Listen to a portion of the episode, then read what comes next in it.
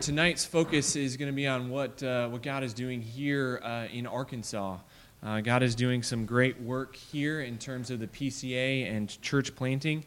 Uh, when I moved from Georgia um, and came to Arkansas, honestly, I was surprised. Uh, in uh, Augusta, Georgia, which is smaller than Little Rock, there was, I think, seven or eight PCA churches.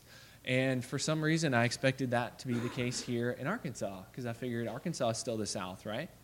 I mean, we're still the South here, right? It's, it's kind of a transition state, but yeah. Um, and um, uh, I was told that there was about seven or eight in the entire state, uh, PCA churches. And I was just kind of surprised by that um, because I figured the, the PCA is very strong here in the South. That's why whenever we have our General Assembly, it's here in the South because that's where our churches are. Um, but um, God is doing great work here in Arkansas in terms of the PCA.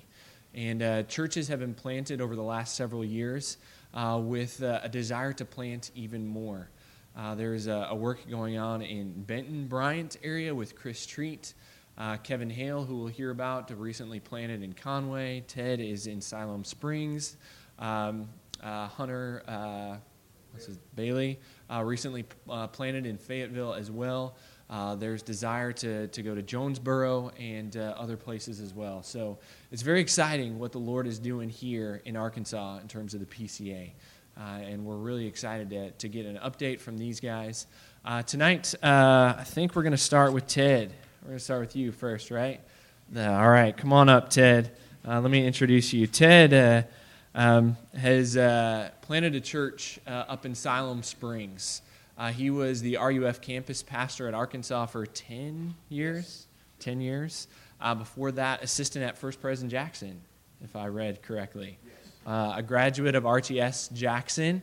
Uh, and um, uh, his wife is pregnant with their seventh child. So uh, we are glad that you are here. One of the reasons why his family is not here, she is about ready to deliver. So we completely understand that. So, uh, Ted, if you would come on up yeah. and uh, introduce yourself and uh, tell us about what God's doing in Siloam Springs. Thanks, brother. Thank you, brother. I appreciate it. And I really do speak loudly. I really do speak loudly. Um, very much appreciate being here. I think the last time I was here, and uh, I'm not good at keeping track of time, uh, so some of you may know better than I, but seven or eight years ago, maybe while I was in the midst of RUF work, you all, and then again tonight. So thank you so much. Uh, I have felt well, warmly welcomed. I have been fed three of the best meals in one day I've had in a long time, and, and I eat well, as you can imagine. Uh, so you're my kind of church. Uh, but thank you for your hospitality. And, and my wife does send her greetings. Uh, we have um, we have six kids at home. Uh, Joshua's 18. My twins are Daniel and Abigail are 16. Uh, Caleb uh, is 14. Sarah is 12. Ben is uh, nine. And as mentioned, we have a caboose on the way. And at 32 weeks and at 43 years, my my wife is not traveling as well as she might otherwise. So, but she sends her greetings and. Um, and uh, we appreciate your prayers for us, uh, not just in the ministry, but just for family life. Things are about to change dramatically. There was an elder in our church who, for years, because we had six, right? I mean, that's an enormous family. Uh, who would look at my wife and, and just say, Ah, the mother of multitudes. And, uh, and the Lord took uh, him home late in life uh, just this spring, and I don't recall that he had a chance to hear that uh, the multitudes are growing. But uh, we obviously believe in covenant evangelism uh, where we are. But uh, God's very good, it's blessed. Chaos, enough about that. Um, let me tell you about Siloam Springs. Why are we planting in Siloam Springs? What has God been doing, and what fruit are we seeing? You have been partnering with us from day one, uh, financially and in prayer support. We thank you for that. So let me tell you what the Lord's been up to. Uh, first of all, why Siloam Springs? Uh, especially if you know anything about Siloam Springs, we're on the border with Oklahoma, 80 miles um, east of Tulsa. We're in a small uh, town of about 16,000.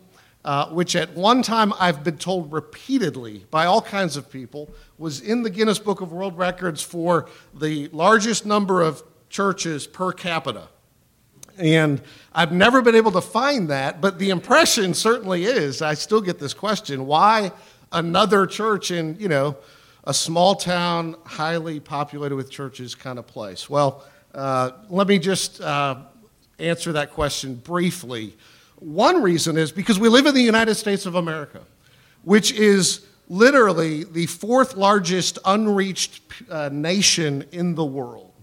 Because our population is so huge, and as missiologists will tell you, uh, somewhere uh, around, and it varies in communities, 70 to 80 percent of Americans are unchurched today. They may be de-churched, they may have a, a long history in the church, but if, if you pay close attention to your neighborhood, there aren't a lot of people flocking to churches, and especially gospel believing teaching churches. There's, um, and so we're, we are an unreached nation. Uh, and uh, we are the largest English speaking unreached nation uh, in the world. Uh, but um, in Siloam Springs, we've seen 50% population growth since 2000. You know, it's, it's, a, it's kind of a hub city for a very rural uh, communities, and you know there hasn't been anywhere near that in terms of the growth of churches, of growth in numbers within churches. Uh, there are literally thousands upon thousands of people uh, in my neighborhoods uh, who, who don't know the gospel, don't know the grace of Jesus, uh, and don't have a church home, or for many of them, care to. Uh, so there's, there's a real need. There's also thousands upon thousands of genuine believers in our community, uh, but who are undernourished, underfed spiritually, and um, not that we have it all together or have everything to offer them, uh, but, but some of the places they're being fed don't uh, or no longer really communicate uh, the, the, the benefits of belonging to Jesus and what we have in Him and His glory. So there's a, there's a great need. Uh, we love being there. Uh, more particularly, why I'm there in part was because of my RUF experience. Uh, in 2002, we started at the U of A, RUF, and when I arrived, we actually had more JBU students from Siloam Springs, John Brown University, small private Christian liberal arts school, coming to Fayetteville to worship than we had U of A students coming uh, some were coming 40 minutes and others were coming five minutes. And so when we started the U of A RUF, I also said, I'll do a college Bible study with you JBU students. And so for six years on Sunday nights, I went up to John Brown and taught a Bible study. And uh, students were very enthusiastic, and, and uh, the Lord worked. And I found myself time and again in a graveyard next to campus, walking the graveyard and just praying, Lord, uh, build a church here uh, a church for students like these who are driving all the way to Fayetteville uh, because there's more students like this, but who, who aren't going to come to a PCA church in Fayetteville. Uh, I have since discovered that there, there's a woman uh, in Oklahoma who's been praying 20 years for a church kind of like ours, uh, for the Lord to establish that. And, and there's a long history of God's people praying, uh, and we're seeing the fruit of the answers to their prayers. Um, and so, in going there and meeting students and discovering that a lot of college students, even at a small private Christian evangelical university, they don't understand the gospel, they don't appreciate the fullness of it, they, they haven't experienced the, the, the, the sweet kindness of Jesus in, in all that we have in Him. Um, there's a real need. There's a wonderful opportunity. And there's a strategic opportunity. It's a small place and a small school, but we don't despise uh, the day of small things. And there's a real opportunity because of those students, uh, because there are ministry majors and music majors and preachers' kids and missionary kids and international students from all over the world, some on full scholarship, uh, from all over South America and students from Africa coming to JBU. There's a real opportunity to, um, as the Lord sees fit, send students back out all over the world. Um, having had a, hopefully, by God's grace, a good church home experience, uh, a home away from home for them. Uh, and that's what we want to be and uh, see that as a great opportunity. I, I, did just, to give you just an example of why I'm thankful to be there, uh, just uh, about 30 minutes ago, I received a text while I was eating dinner. Uh, one of our students who just got married this spring, and he'll be a senior and his wife will be a junior uh, his, his mom went home to be with the Lord. You know, and he asked us to pray, but he knew that he could ask his, his church home away from home uh, to pray. And so we're, we're delighted to be there, glad to be there. Let me tell you a little bit about some of the things that we've uh, been seeing over time, uh, the fruit of our partnership as you have shared in this work with us, and uh, certainly the fruit of what God has chosen to do. And I'm going to give some of this in the words of my people, okay? Uh, so you can kind of hear it uh, from some of our folks. There's a young couple in our church uh, with two little kids who, um, uh, who, who wanted you to know um, that, that with a continual emphasis not on works of righteousness which we can boast in, but on the righteousness of God given to us in Christ, uh, they have grown to better love God and understand His love for them. Uh, most of the people I deal with, uh, from students on up, don't appreciate the fullness of the gospel.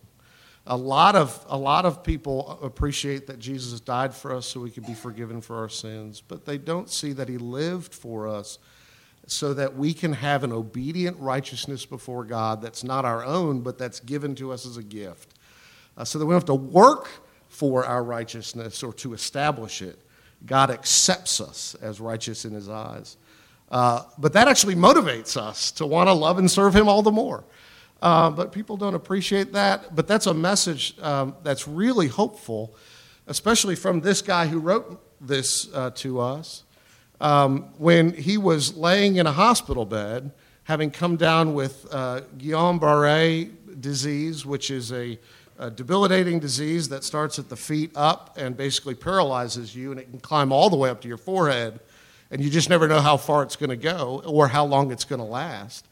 And, and with this guy who on Friday was walking, on Saturday was stumbling, and on Sunday was was paralyzed in a bed, not knowing what would happen to his wife and his two little kids or himself, to be able to be reminded that he is righteous in Jesus and that Jesus lived for him and died for him, and therefore, this is not an expression of God's uh, hatred and wrath against him for his sins, but that this trial is actually the expression of God's love for him because God disciplines his children whom he loves. Um, that if Christ has been punished for all our sins, past, present, and future, all of them, then this does not mean God is punishing him in that way, taking it out on him what his sin deserves, but rather loving him.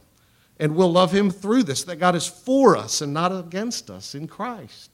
Um, and that message brings rest to the soul when, your when your body's paralyzed. And um, it's a privilege to do that. We had a 30 year old mom uh, wrote me, and uh, she said, My hard heart has so far to go. I've been brought low and still fight the sickening feeling that I am such a wretch, which I've been blind to for many years and then too proud to admit. but now I'm beginning to understand that it's okay to not have it all together and that the things that really matter are the matters of the heart. I mean, she's a perfectionist and she's a guilt ridden wife and mother, as most women, wife and mother I know are. Live with a kind of sense of guiltiness about not having done all that she ought to do. And she's realizing it's okay to, to, to know that about myself. Um, I need a Savior, and my Savior loves me. Um, an older retired woman says, I want to thank you for helping me gain a, a, a more peaceful sense of my worth to God. He loves me more than I love myself. I can get pretty disgusted with myself at times, and that makes me wonder why He puts up with me. His love is so amazing. I, I may have been able to, I may um, not have been able to truly wrap my mind around it, but every bit of assurance helps my peace. And uh, so, so thankful to, to help people um, learn more of how wide and long and high and deep is the love of Jesus. Um, we're, so we're seeing fruit in people's experience of the sweetness of Jesus. We're seeing fruit in their, um, their embrace of the church and the love and love for the church.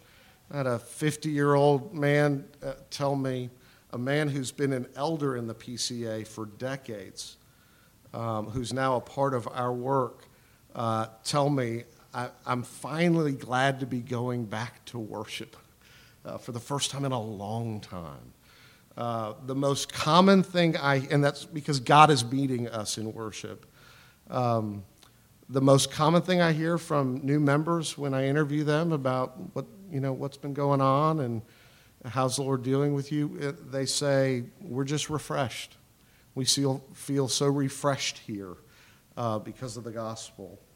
Um, two John Brown University uh, professors, a husband and wife team, uh, who actually uh, uh, met as kids in Fayetteville, both went to John Brown, uh, eventually got married, went off to grad school, come back as professors at the university.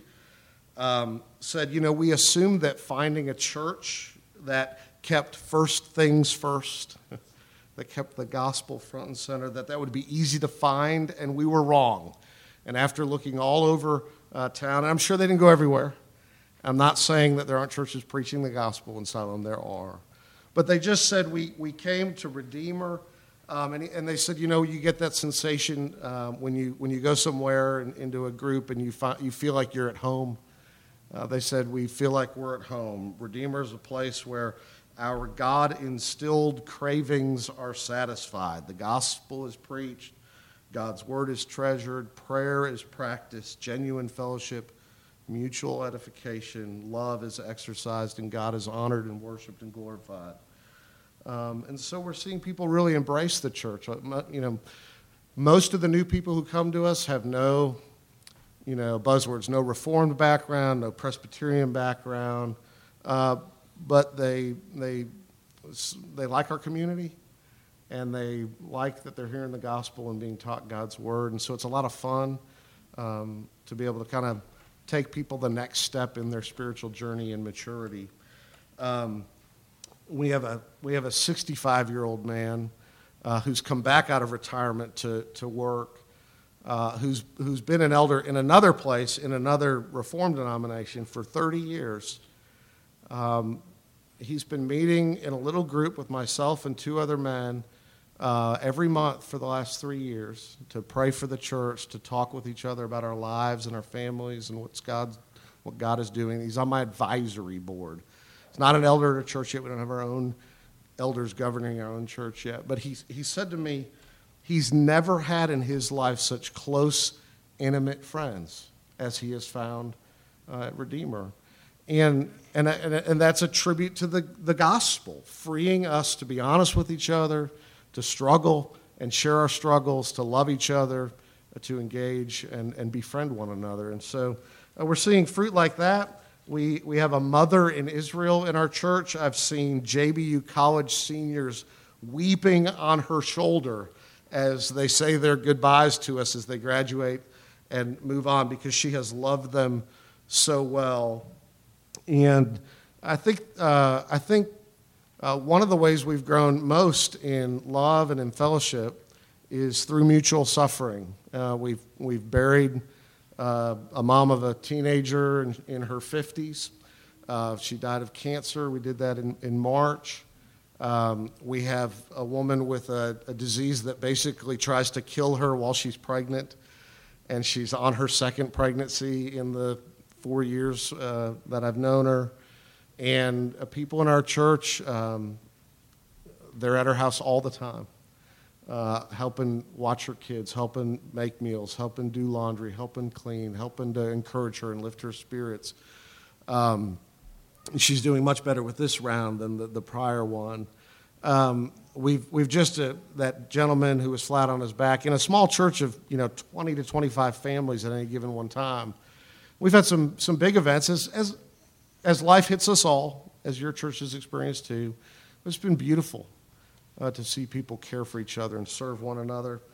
Um, uh, and then uh, the last thing I'll mention by way of fruit that we're seeing, and there's, there's other things we could talk about, is um, we're really encouraged uh, by the, some of the heart for missions that's being built. Uh, and uh, we don't take credit for all of this by any means.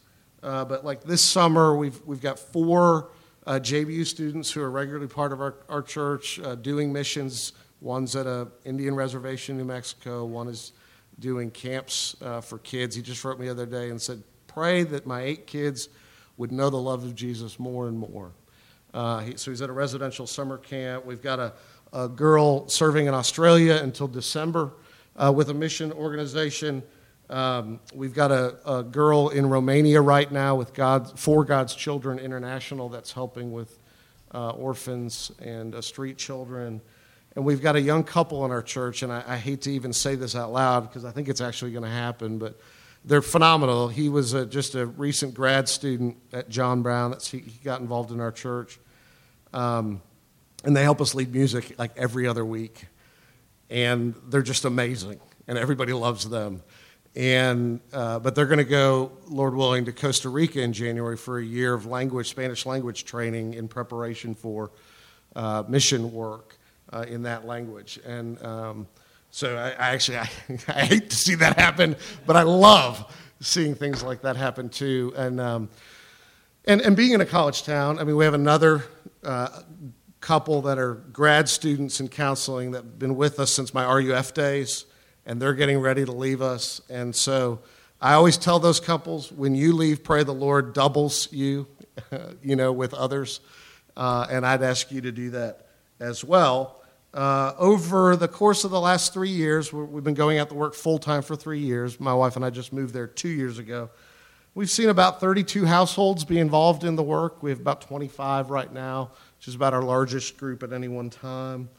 And over the course of time, we've seen over 60 John Brown University students uh, involved, regularly involved in our church over the course of a year.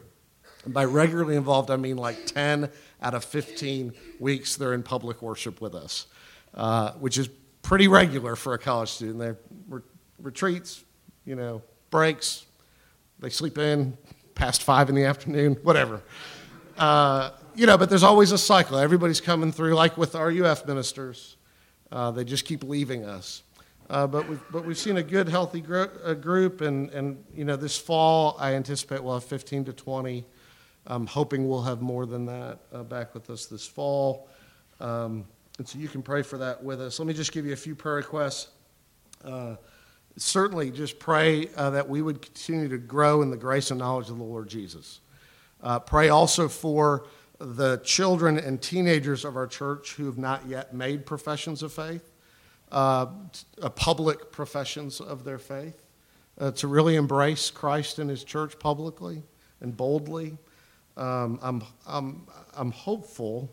I think I'm going to see my 18 and my 16 year old, and that's not being recorded, and I'm not telling them that, but I think we're going to see them join the church here publicly uh, in, in the next month or so, and I'm, I'm thrilled about that. But you can pray for all my children, but all the kids of the church.